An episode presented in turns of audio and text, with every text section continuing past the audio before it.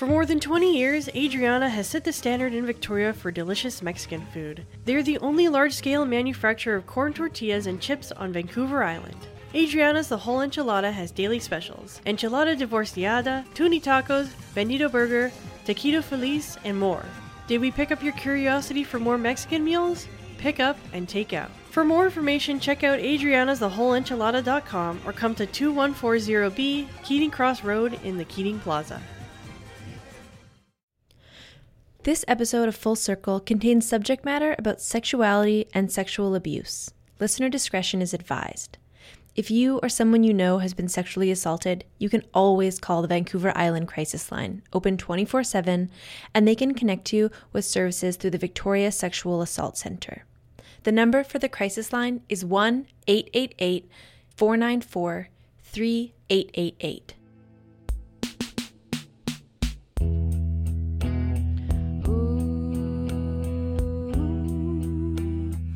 Women of color who perform burlesque have reclaimed the art form.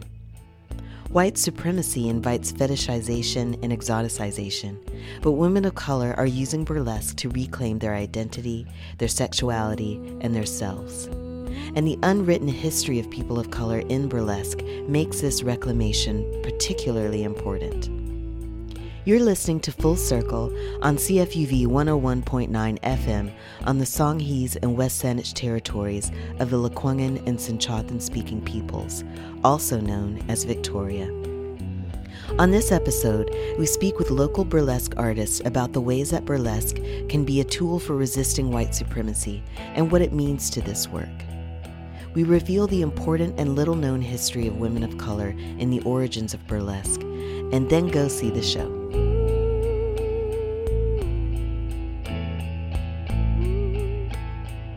Sure. So thank you for having me. My stage name is Blue Onyx. My real name is Jen, and I've been performing all my life mostly, but in burlesque, I've been performing for the last two years as a solo artist and three years in kind of different groups. So it has changed me by splitting me open and making me a bigger person. It has taken the parts of me that I couldn't quite keep in that box, and it's made me more in control of them and feel like, oh, I know how to use this now in the world and as a tool versus feeling a little bit scattered and all over the place.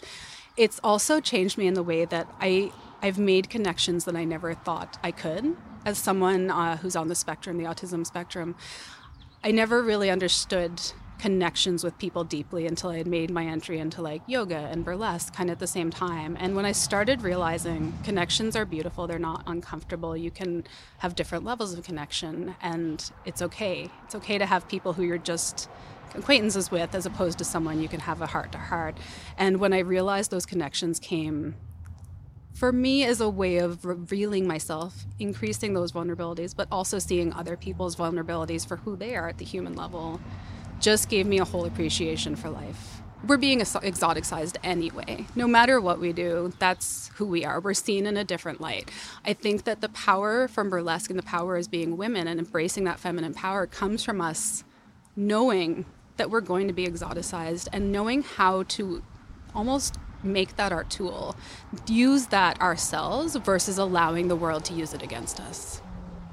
And I think sometimes even curiosity, people don't realize that sheer curiosity and its purity can still be offensive. It can still be hurtful to be on the receiving end of like, what are you? Like that question of what is, like you said, objectification, and it feels, it makes me feel like I'm not a thing. Yeah. I, am a person, and I think that why does it why does it matter who we are? Like, if you want to know my background, ask me about my ancestors. I'll gladly tell you. I'm the dream of my ancestors. I will, I will tell you everything. But give me the chance to tell you that story, and don't objectify me as a person. All right. Uh, my name is Hazel Nuez, or Selene Huff. I've been dancing burlesque for two years now. Um, burlesque has really helped me uh, learn a lot about myself, like inside and who I am as a woman. Um, really helped me understand like my identity too. I can't even begin. like, um, I've been really like shy a lot to like before. Um, and just, I had no idea how getting out on stage and being naked and vulnerable in front of so many people would actually just really empower you. Like you just feel so like not afraid. There's like nothing, you know, that's it. um when I first started, of course, I was I was very like, you know, shy. I was like, is this appropriate? Is this okay? Cuz you don't want I'm always worried about like making people uncomfortable or doing the wrong thing, you know. And, and now it's like, you know, it's okay. Like it's okay to make mistakes. It's okay to be honest. It's okay to be vulnerable. I know even before I started doing burlesque, I noticed that it's almost like some types of like sexualization or like sexual things that women do is like okay for some women and in some situations, you know, like that's just how society kind of frames it and then other times it's like oh no that's totally inappropriate or wrong and it's it's weird i, I don't understand. Like two years ago if you had told me that i was going to be twerking in front of like 30 people and everybody would be seeing my butt i'd be like no. That would never happen. So it's been a journey for sure. My name is the velvet unicorn and i have been performing burlesque for three years. This is actually my three year anniversary this month. Burlesque has impacted the essential fibers of my life and like who I am as an individual. And, you know, from learning to love myself, especially the parts of myself that I don't want to love, um, I definitely have had some issues with, you know, loving my body. And it's really challenged me to just embrace that and celebrate the things that I don't love. And it's really been able to show me how distorted my perception of what I look like in the world um, has been for like most of my life and it's definitely been like a process like from since i started doing burlesque to where i am now three years later I'm still, you know, working through things and going deeper with learning to love myself and, and parts of myself that I don't want to see or I don't like to think that are part of who I am. And um, even, you know, from the reconnecting to my sexuality, like it, I was so disconnected from my sexuality.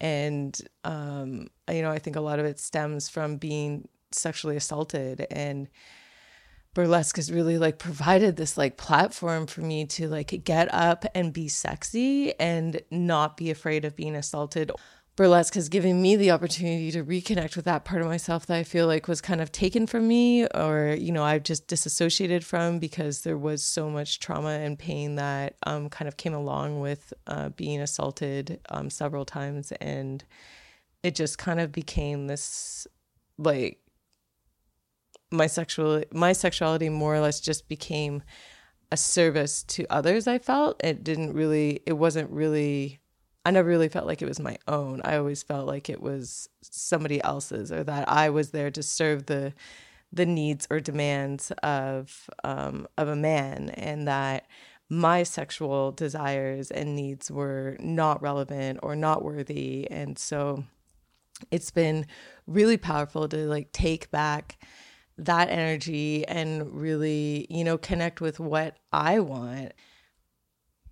As a woman of color, I feel like I'm exoticized constantly, all the time. Like I'm walking down the street in sweatpants and I feel like I'm being exoticized. I'm in the steam room at the pool and I'm being exoticized. I'm you know like i just feel like it's constant um and so to tell me that doing burlesque something for me that is very healing for me for numerous reasons that i'm perpetuating um women of color being exoticized i feel like that's just like bullshit that's not really I feel like that's a really narrow minded judgment to make. And I would question whether or not one, they've ever been to a burlesque show or to understand what burlesque is about um, because I feel like there a lot of people like to make these sweeping judgments about burlesque when they don't even know anything about it and so and so yeah I would tell them like who are you to judge me okay so my stage name is Cattiva and it um this is um it's an Italian for like bad I think bad girl or something like that. Um, because when I was a kid, I got into trouble a lot of times, and my mom called me maldita. Maldita is a loose translation in Tagalog Spanish that means like naughty girl. So I said like maldita is too, and there's a lot of Filipinos here, so I said like, okay, not maldita, I'll change it to the Italian version, which is cattiva. I feel that you go to burlesque or you want to join burlesque or do burlesque for a reason, and that's something. There, there was a turning point in your life. That's why you wanted to do it. So I've seen a lot of people blossom. Like we are wanting ourselves as pers- performers or persons of color, we are wanting ourselves to be treated equally. And for me, it could be. It's just like thumbing thumbing your nose up like that. It's like in your face. So so what? We're doing what we want, even if we're. I mean, no offense meant, but yeah, we're persons of color and we're taking our power Yeah, that's about it. Everyone told us about the impact that their cultural heritage has had on their sexuality and how performing burlesque has helped them to reconnect with this aspect of themselves. I mean, yeah, for me, I love the color of my skin. I've never ever like, oh, I want to be, you know, whiter. Uh, because in the Philippines, women, uh, there is a an idea that's been perpetuated probably by the media and by fashion magazines that if you're white skinned, you belong to a higher class. I grew up in a Catholic, I was brought up a Catholic. We all went to school, we went to a school that was run by nuns.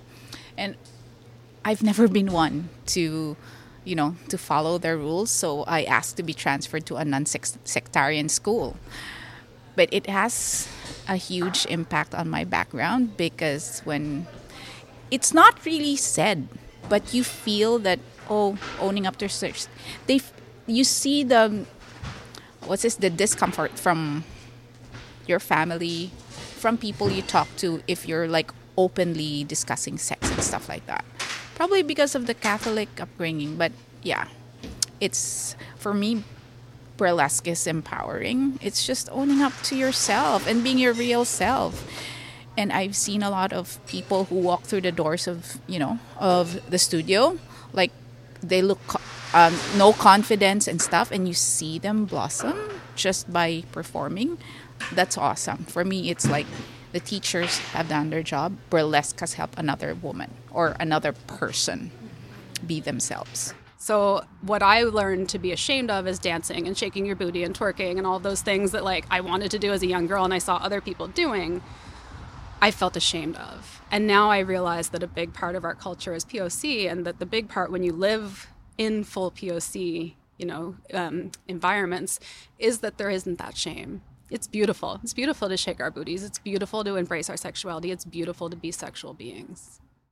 And then I think it's interesting to look through the lens of um, North American culture, Canadian culture, and how that has also impacted me. And I feel like there's quite a lot of shaming here in terms of um, people expressing their sexuality and being connected to their own sexual desires and even talking about sex, I feel like is pretty um, taboo here. And so I feel like it there's so many things that culture does to you whether it's like your blood your ancestral um, culture and then uh, you know i guess on top of that your ancestral wounding. But i also feel like just our day-to-day here and for me i think a big part of it too has been rape culture. And i think that that is a huge part of north america and i feel like it is a global thing as well. I feel uh, honestly like it really has connected me just kind of more into my roots and just helped me figure out what it what it means to be a Latin woman, really. Um, I'm still I'm still figuring that out too, for sure. Like just learning a little bit more about myself, and also, uh, like I I love being a woman of color for sure, just because it, you know, it's just it's it's something I'm still working into. Um, I haven't always identified as a woman of color too, so I'm just kind of finding my place and uh you know a lot of times people tell me that i'm not i'm not even latin or like i could be sexy but you know like you don't really count as like latin and you know you know i it's not really up for anybody else to decide other than myself right but it's really helped me reach into my roots for sure Burlesque has allowed these artists to express not only their sexual identity and freedom, but their resistance against racism and the culture of white supremacy. I, I, I grew up not really knowing the connection to my heritage and who I was. In that sense, my mom was very, very ashamed of her background and the cultural significance of being Caribbean and being an immigrant, and so she was very, very shame filled in that, and she tried to hide it from us almost, but was always very aware of you are black this is a part of who you are. It's what makes us unique and special, but don't let people use it against you. And so it was this this struggle for me all my life of wanting to be a proud black woman, but also feeling her shame in it, trying to move away from her own community and live in a very white community and fit in that box. And I've now gone back a little bit to try and look at what is Caribbean sexuality. And I, I, very much went into deep research on what it means to be a Caribbean woman, what our religion looked like, what my family still living there looks like, what, what is their practice. And what I found was that the shame that we have living in North America a lot of times, that's not there. Yes, I feel like it is definitely one of the antidotes to the white supremacist world. And I feel like burlesque is something that is healing to watch, it's healing to perform. And I really think that burlesque can really change and shape the world. And I'm excited to see where it goes. Actually, it's not only an antidote to the white supremacist, it's also an antidote to patriarchy. Yeah. It's like, you guys, we're doing what we want and we don't care what you think. Right? So, yeah, it's a true two pronged approach, but I love it. Yeah. It makes a lot of guys uncomfortable still, but you know, sorry. Deal with it. Yeah.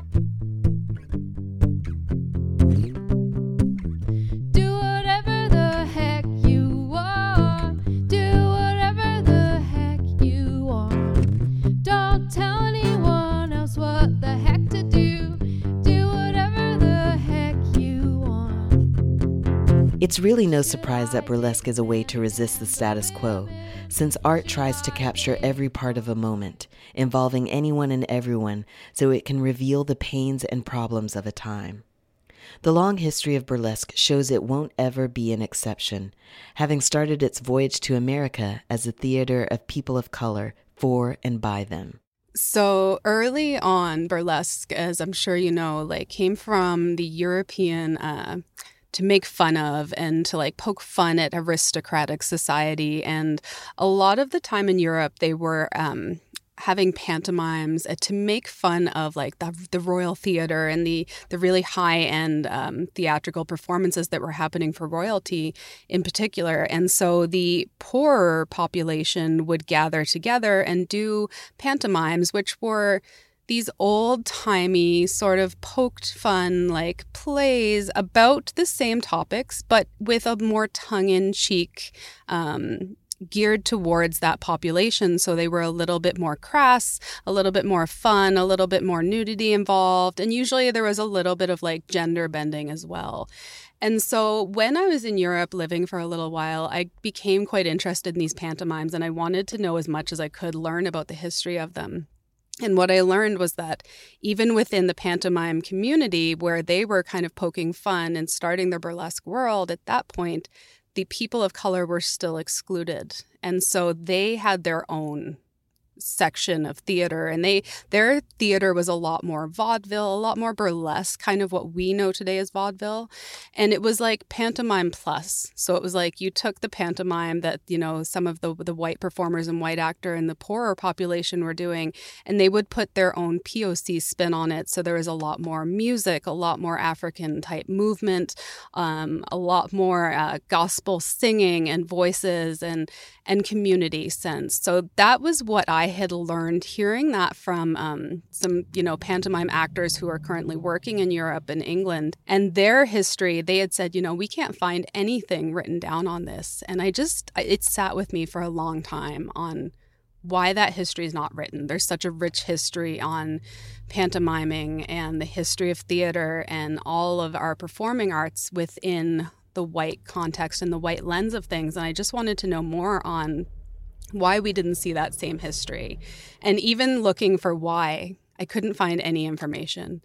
And so I eventually turned to some of our POC brothers and sisters in the States and I just said, you know, I'm, I'm looking for this information and I want sources because I want to make sure what I'm saying is accurate and true and that I have written references to back me up. Being that I come from an academic background, that that spoke to me as being, you know, the most important validating way to prove what you're saying. And it, it came from Lottie Ellington, who's a performer in Virginia, and she said I she went on this slave tour of Monticello in Richmond recently, and what was remarkable was that the written history that was taken of the POC and of the slaves was a rich history, if we say rich in quotation marks, in the sense that they kept records of people who were bought and people who were sold and lived and died and born and married and that sort of thing.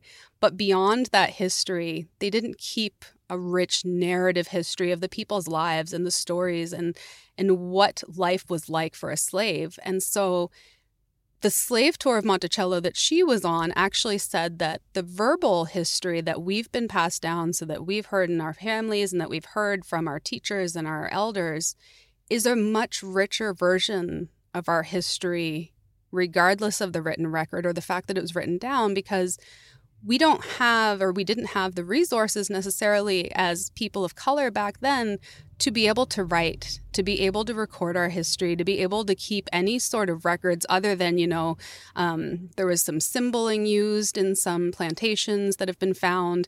But beyond that there's not a lot of written records but that that verbal history counts. And to hear that for me was extremely validating as a person of color because you feel like well, we don't have references, we don't have sources, it's not real, it didn't happen. But we forget that so much of our history was erased or forgotten because it just wasn't seen as important or humanhood. And so that humanness of our lives was erased and shoved aside. And what we've learned through verbal history and what we've heard, all those stories, they're so much richer, but there's truth to them and there's validity. So I think it's important to understand that even though our references for the role of people of color in burlesque are not necessarily written down in an academic format that we can reference and write in journals about yet, that's still a valid history to hear that verbal piece and to hear that people of color were at the start. They were right there at the beginning, um, creating their own version of burlesque. And the Europeans know it best when they see that Still, sometimes we see blackface in European theater, and that's a problematic issue today. But I think that it speaks to how long the, the role of people of color have been a major piece in the theatrical world and in the burlesque world. And so when burlesque started to become a thing in America, it may have been brought to this continent by a white performer. But ultimately, when it reached here, it spread widely amongst the people of color. Even still, there was a lot of minstrel work happening back in the day, but it was doing a more tongue in cheek. So people were starting to do things like, well, you expect this from me. Then I'm going to play into that stereotype and I'm going to act that way. And that in itself became a different form of burlesque that I think we're not necessarily thinking of as burlesque today, but that minstrelship, those shows that were a bit more tongue in cheek, not the original ones that people of color were exploited for. But when it became a bit later and people of color started to know their power, when they started to play into that role, I believe that's truly when that major piece of POC burlesque started in North America as well, because they played into the power of a stereotype, but reclaiming that for use in the perspective of being viewed with a white lens. The privilege of that, like, educational and academic background that is a bit um, systemically racist in a lot of ways because it's expected that references come in written form. And a lot of POC history comes in verbal form. And I think that what you see in POC art and POC burlesque specifically is that that rich verbal history tends to come out a lot more in performers' performances, um, not only in the politics, but also in the movement and in the way that uh, people trans. Um, in the, the, way that people translate their movement into art so that the audience can take it in and not just an audience of color but an audience of um, white people and an audience of all different backgrounds, all different privilege levels, I think that the beauty of the POC lens is that they they consider that privilege. So performers consider what they're putting out there, and they're more open to um, feedback. And I think Velvet, you had said this and kind of nailed it on the head that there's a there's a more open broadness to a POC lens. We don't have written history, we have performative history, we have verbal history, and I think that when you look at the legends in the making like Brick House, like Spice, like Luminous, they're putting history on the stage and no one can deny that. And I think that even people of white privilege are confronted with that fact of something in front of them that can't be denied and it's so strong and it's so powerful that it's reshaping our history as POC performers as we speak. This is why it's important that people of color are represented in burlesque. It's more than just a dance. For its performers, their entry into the world of burlesque is a distinct memory, one with an imprint of deep meaning to them. When I was young, I was a dancer, and I found the dance world quite restrictive in the sense that you kind of had to be perfect and you had to fit into a box. And I never fit into that box with the lid quite closed tight. I was always kind of bursting out of the box. And at one point, I found Sally Rand fan dance video, and I was just enthralled. I had I saw this woman doing beautiful things and thought, why does no one talk about this kind of dance? And so again, I, I kind of took it, hid it to myself, and locked it away in my heart, and didn't go back to that place until I was going through some troubles with like fertility and trying to create. And when I found that creation wasn't just about birth and children, I went back to that place I had locked away and unleashed that Sally Rand fan dance and opened my heart fully to burlesque for me personally, where I feel my power is I, my sensuality. I know that connection to my sexuality. I know what it is to be sensual. And so I think that the more we go on stages, even if it's wearing white privilege, even if it's people who might think that we're not POC, by allowing those people to see us as sexy, powerful, in control, we change their opinion a little bit. And I think that I use my white privilege so powerfully to try and hook people a little bit into who I am. And then when they get to know me a little bit more, then I kind of lay out, well, actually, I'm not a white girl. Let's talk about this. What does that mean to you? And how does that change who I am? Does it change who I am? And I think that burlesque itself gives us a venue to use our bodies as political agents and to use our bodies to show people we're all different, we're all beautiful, and there isn't a humanic difference, there isn't a humanity level difference between all of us there is a difference in the way that we've seen each other. And I think the more we can bridge that gap and see each other as humans that are naked under our clothes, the less we worry about what are the differences. I have not always felt connected to my sexuality. In fact, I've felt very disconnected from my sexuality, and burlesque has really provided this opportunity for me to reconnect with my sexuality. And I really believe connect deeper than what I have ever felt um, before. I was inspired to become a burlesque performer after seeing a burlesque performance at an event in Victoria called Electronica Erotica. And I was watching this burlesque performer just own her sexuality so authentically and deeply and just it really inspired me because in that moment I realized how disconnected I was from my own sexuality and I was like wow like I can't imagine ever doing that or acting that way or what that, you know, like how I would go about doing that. But I was really inspired. Like in that moment, I was like, I know I need to do that. Like, this is something that I need to do for myself. I feel like it is huge in terms of shaping my relationship with my sexuality. I mean, I'm from like a mixed ethnic background. My mother was Scottish and my father uh, Chinese. And I feel like my mother um, in particular she used to like slut shame me all the time like growing up um, as a teenager for wearing like lacy um, dresses that you know were uh, close to my knee length. And then in chinese culture i feel like you know a lot of the images that i've seen of chinese women um, and just read and everything is a lot of serving men, and I didn't really see any um, strong, uh, sexually liberated Chinese women. Like, I definitely didn't have that as a role model growing up anywhere. Yeah, and I've been performing burlesque for close to two years now. At first, I was just there for the fitness, but then I said, like, maybe I should perform just to see how I like it. And I love it. It is taboo in our country, and I've always been one to f- buckle under convention. I like breaking rules, and it's just, you know, why should you let what other people say or what other people will judge with prevent you from doing something you really like? There are no burlesque classes offered in the Philippines when I left. Yeah, I know because uh, even like in Latin too, when I do like ballroom Latin dancing, um, I'm always being told that you know I need to uh have more movement in my hips, you know, because it's Latin, right? And you know, to be honest, it doesn't come very naturally to me. Even though sometimes you know people would say, "Oh, because you're Spanish or you're Latin, it, you should have an easy time doing this," and I'm like, well, you know, like I'm just not. I don't know, like I'm just not comfortable. Like I have an easier time just being on stage and really holding that space than being almost like forced to be a certain way.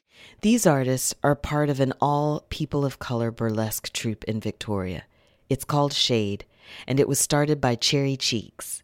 Yeah, so I actually find it funny that you say I created it because it's always been there. um, but to me, I think it's really important to know that with any kind of space that there is always going to be the people there who exist within that space and it's just basically finding a means of creating visibility for them. Originally i was kind of never really claimed my space as my own self as an indigenous and chinese woman and mainly that's just because like i growing up i used to be super proud of it and then i discovered feminism and privilege and because i'm a passing woman, I never thought I actually had the cap- uh, capability to actually claim that for myself, and I wasn't like native enough or Chinese enough for it.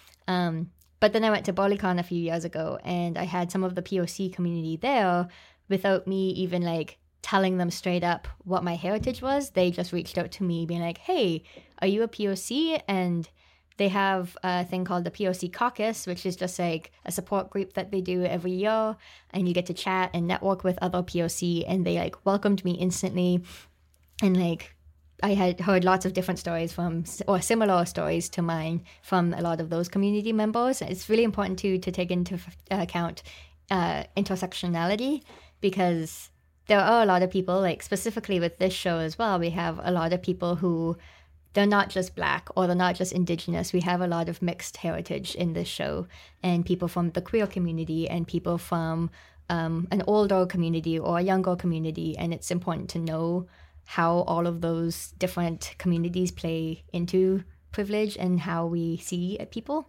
And yeah, so this show is really important to me. It is one way for me to, well, me and the burlesque community to start to bring um, to highlight the voices and the performances of people of color as well as creating a space for the audience of pe- to be people of color and feel safe and have that space where they can claim as their own as well and celebrate life and also just bring up some conversations because this show is going to be a mix of um, some more serious routines with like actual po- politics and messages, while some of the routines may be a little bit more upbeat and just be like, wow, look how amazing these performers are. I, I'm starting to find that when you put yourself as a leader or as a mentor in any kind of community, even in life, um, that you tend to just like give like give yourself fully into that role and then you tend to notice things you didn't notice before. So I think it actually gave me the opportunity to realize some of the microaggressions or like micro comments that people have said that before I may have not thought anything about. Where now I'm just like, oh, that's not, that's kind of not really the best thing to say um, to support POC. Um, and I hope this show is definitely definitely going to help as well with making a bigger conversation for those few people who may not have had any, um, who may not have been totally aware of some of the comments they've made and how they've affected or how they can affect people. Because this show is definitely more than just a show. I'm I'm starting to feel it's like manifesting itself, mm-hmm. um, and it's creating a space to have that healthy conversation, um, whether it's about POC spaces or sex positivity or even sex workers and um, things you don't get to usually talk about very often, especially all together at once. And to create truly sex positive, safer spaces, Cherry Cheeks incorporates something called a consent captain into the show. A consent captain is something that we've been seeing a little bit more of in Victoria, um, which I'm totally stoked to see anytime I see them at a show. And that's basically someone who is a mediator.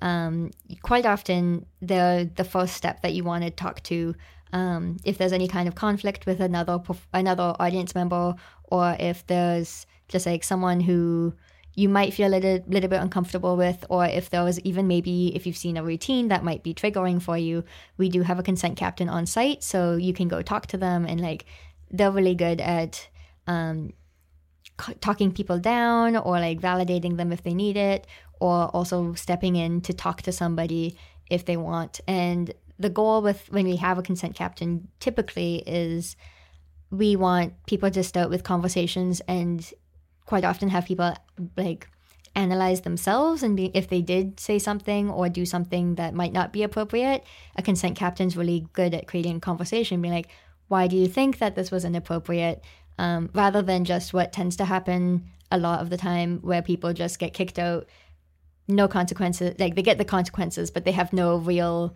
um, hindsight as to why that was happening or why the uh, um, behavior was inappropriate but today is my first time as consent captain, and I will be here to support all of you in this lovely space. So I'm really grateful to be here.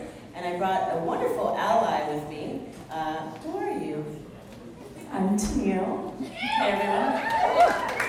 Um, so yeah, we are here gathered um, to support and to celebrate uh, people of color. I am that. Um, I'm a rainbow.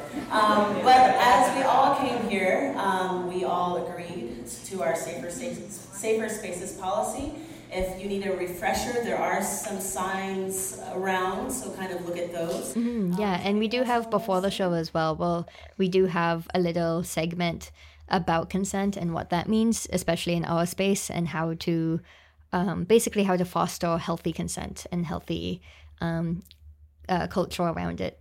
Um, I'm hoping this show is going to create the conversations and have people think more about privilege and think deeper about the more complex parts that we don't often hear about. Um, and yeah, so like in my show, Shade, there's a very specific reason I have that name. Mm-hmm. um, and I chose the name Shade because I want to make sure that everyone is represented, whether they're like the most visible person of color who everyone assumes like they're like that's the only definition of a person of color all the way down to like a bunch of um, us who have been in those same positions having to like re-explain like no i actually am a person of color here's all my reasons why um, even though we shouldn't have to basic we shouldn't have to prove our heritage to anybody um, because like it's our heritage we know definitely where we're from. Um, so yeah i just like think it's really important to have that entire full spectrum of skin colors and skin tones and back like heritage and community again. Um, to hopefully like one of my biggest goals with the show is i want to have somebody in the audience see themselves on that stage because mm-hmm. of who i have cast in the show um, and so i've been really conscious about having different body sizes different body types different skin colors like as much as i can so hopefully we can have other people feel validated or feel seen based on who we have on that stage. I'm Jose Salish from the Lyackson First Nation. I'm also Xicana from down in Mexico.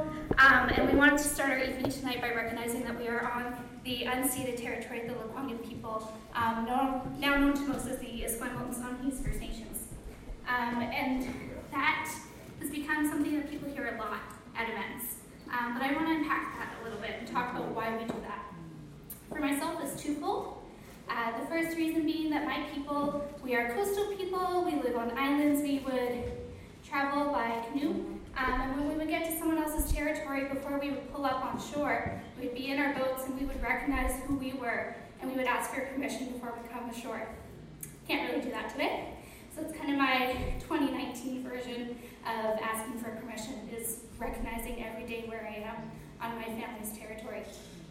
The other reason um, is what most folks do is uh, a reminder of where we are and how we got here, um, the colonial violence that happened and is still happening to allow Canada to exist, to allow BC to exist, to allow Victoria to exist, and everywhere else across North America.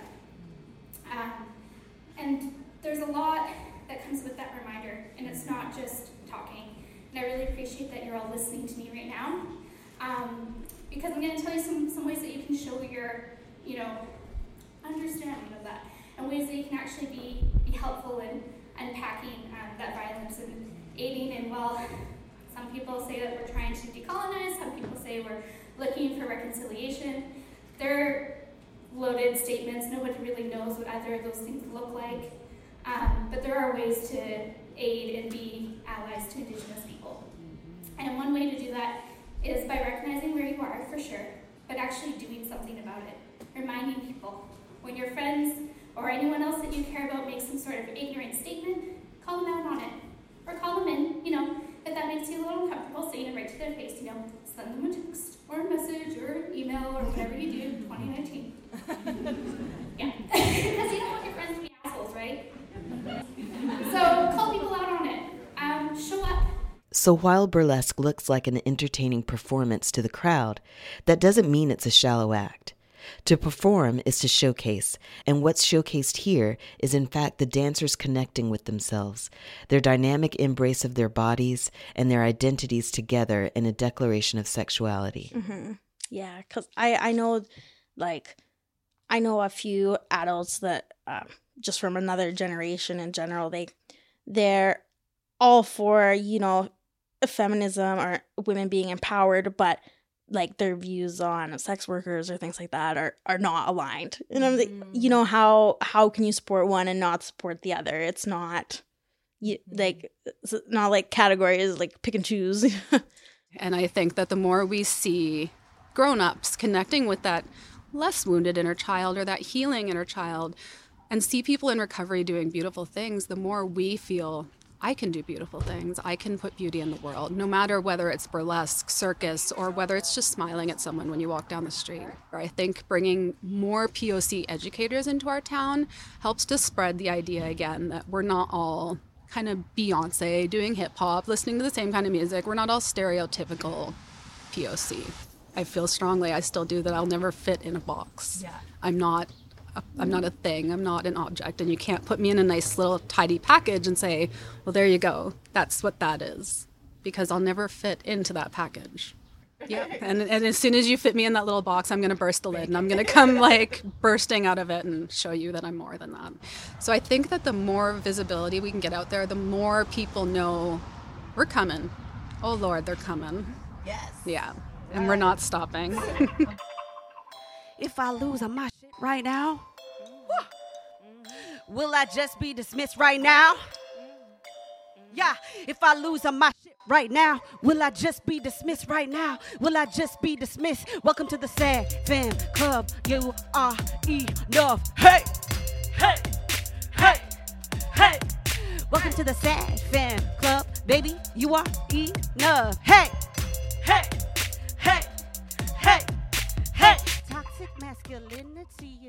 For more than 20 years, Adriana has set the standard in Victoria for delicious Mexican food. They are the only large scale manufacturer of corn tortillas and chips on Vancouver Island. Adriana's The Whole Enchilada has daily specials enchilada divorciada, tuni tacos, bandito burger, taquito feliz, and more. Did we pick up your curiosity for more Mexican meals? Pick up and take out. For more information, check Adriana's thewholeenchilada.com or come to 2140B Keating Crossroad in the Keating Plaza. I am one of those lucky people. I have always felt connected to my sexuality. I remember being a very young child and remembering the first experience of masturbating and not feeling able to tell my parents. My parents are quite like religious and a bit prudish. And I just remember feeling like this is something for me. And I just I've I had that connection and I've I've honored that connection.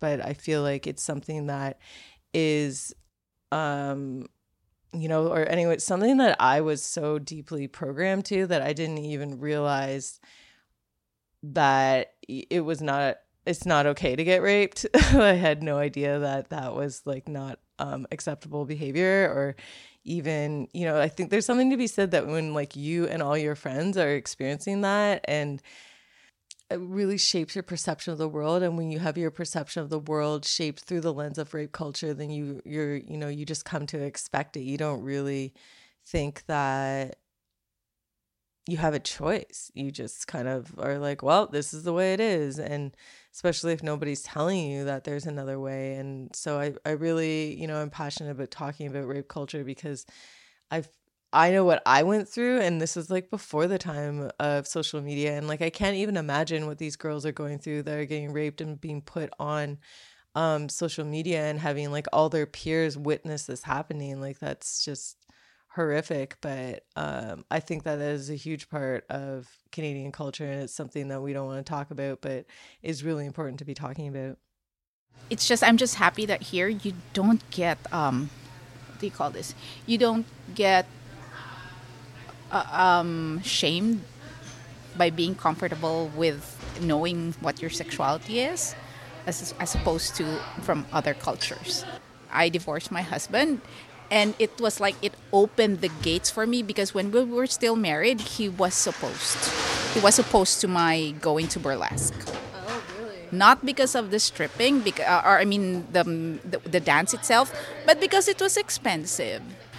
In a sense i've always been the how do i say this? I've always been the black sheep of the family. I've always been the one to separate from the pack I always like breaking rules. I like shocking people just for the heck of it. And I've always been irreverent when it comes to religion.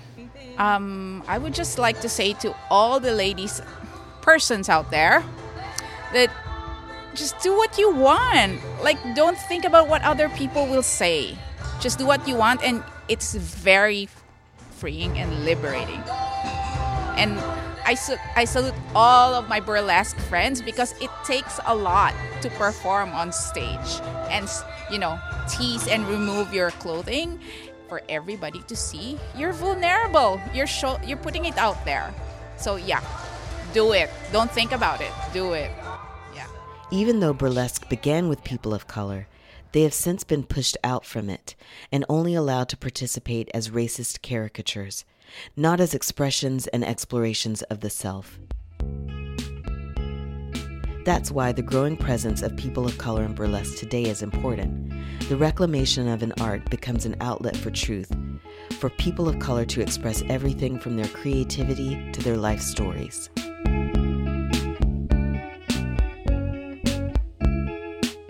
This episode of Full Circle was produced by Kemi Craig with help from Melanie Loon, Maylin Yuan, and Yukari Peerless. Our executive producer is Mary Decker. Thank you to all of our guests on this episode Velvet Unicorn, Blue Onyx, Cattiva, Hazel Nuez, and Cherry Cheeks. This program would not be possible without the generous support from the Community Radio Fund of Canada. If you like this episode, subscribe, rate, and review wherever you get your podcasts.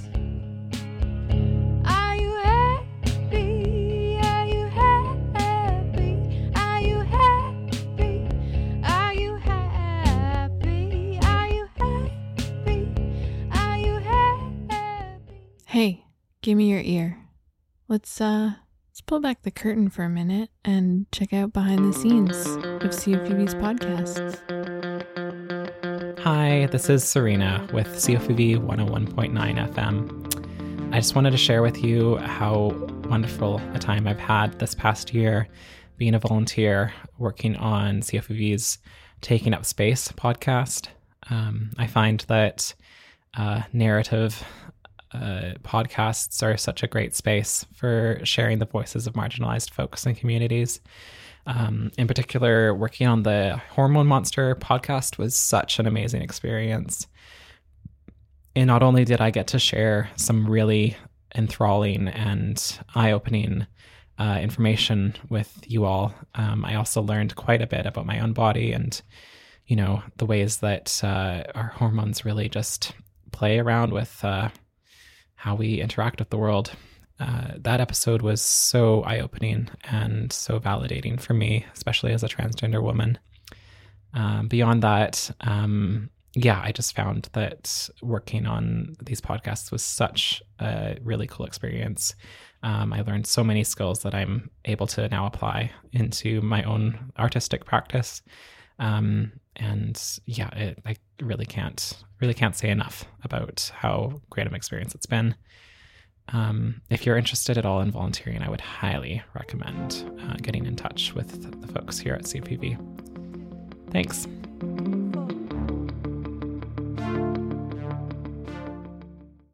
If you like this episode, check out Taking Up Space's episode about representation of women in STEM. It's called The Leaky Pipe Women in STEM. For more than 20 years, Adriana has set the standard in Victoria for delicious Mexican food. They are the only large scale manufacturer of corn tortillas and chips on Vancouver Island. Adriana's The Whole Enchilada has daily specials enchilada divorciada, tuni tacos, bandito burger, taquito feliz, and more. Did we pick up your curiosity for more Mexican meals? Pick up and take out. For more information, check Adriana's TheWholeEnchilada.com or come to 2140B Keating Crossroad in the Keating Plaza.